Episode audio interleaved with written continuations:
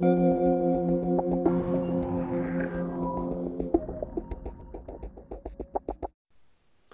and welcome back to The Strangest Thing Reality in Hawkins, Indiana, a podcast by Alison Violet.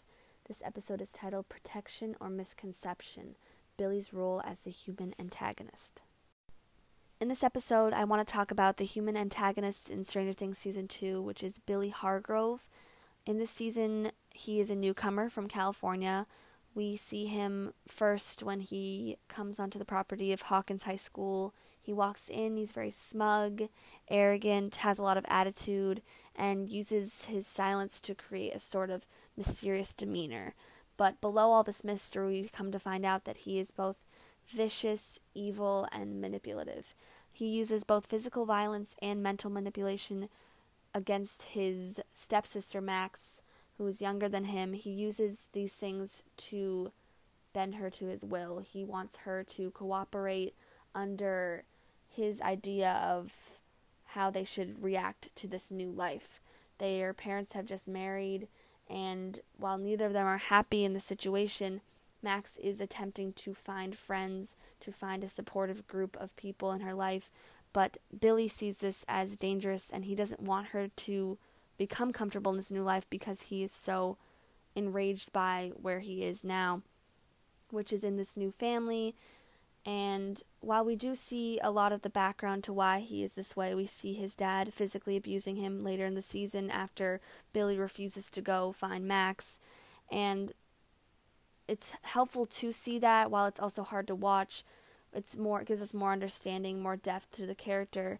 But I think there's also an element to Billy where it is a lot from other things, not just his father, but there's a lot of built up aggression and anger. And we see some of this anger when Billy refuses Max to see Lucas Sinclair, who is African American.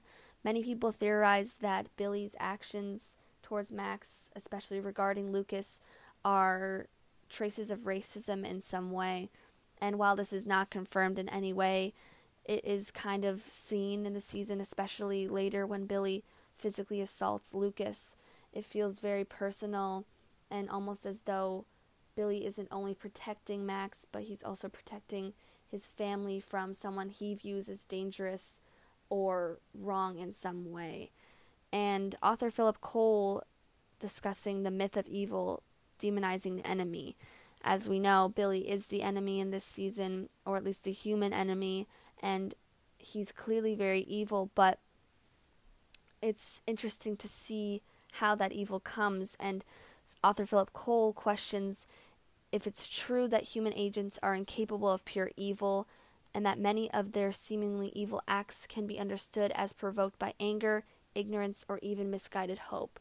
For Billy, I see this a lot, especially in ignorance. I think Billy is very ignorant in the way that he is not able to see that his life could be better with this family, with this stepsister. Max is clearly very caring She's has a lot of attitude as well, but she sheds that later when she finds true caring people around her and we see a very caring, loving, compassionate, fearless side to her.